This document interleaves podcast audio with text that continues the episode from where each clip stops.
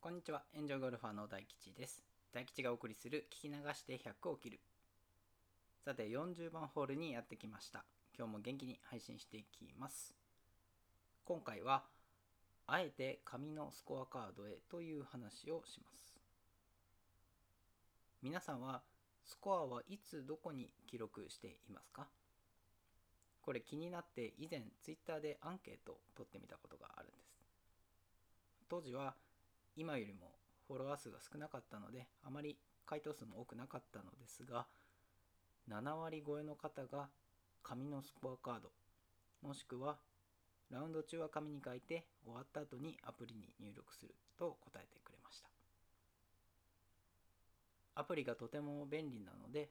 てっきりアプリ派が多数を占めると思っていたのですが私のイメージと真逆真逆の結果になって驚きました。ちなみに私もラウンド中は紙に書いて終わった後にゆっくりアプリに記録しています。でその理由は3つあって1つ目は紙の方がいろいろメモしやすいということ。2つ目は後でアプリに入力するときにいろいろ振り返りができるということ。そして3つ目は余計な情報は不要だということです1つ目の紙の方がメモしやすいというのは私はパター数以外に100ヤード以内の打数も記録しています。これはまた別の機会に詳しく話しますが紙の方がいろいろメモしやすいんですね。2つ目は振り返りしやすいということ。紙に書いた数字をアプリに入れるときああそこでああいうことやっちゃったなって思い返すチャンスができるんです。もちろんアプリに入れても思い返せますが一度入れたらアプリの結果をあまり見ないという方も多いのではないでしょうか。3つ目は余計な情報はいらないということ。私にとって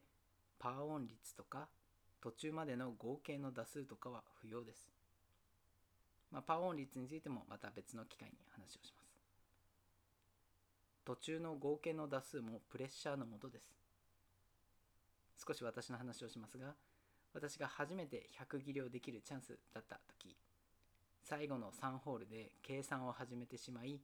そこから OB で崩れて結局切れなかったこと。まあ、10年近くも前ですが、今でもよく覚えています。プレッシャーに勝つのも大事ですが、余計なプレッシャーを生まないことも同じくらい大事だと思っています。というわけで今回はここまでにします。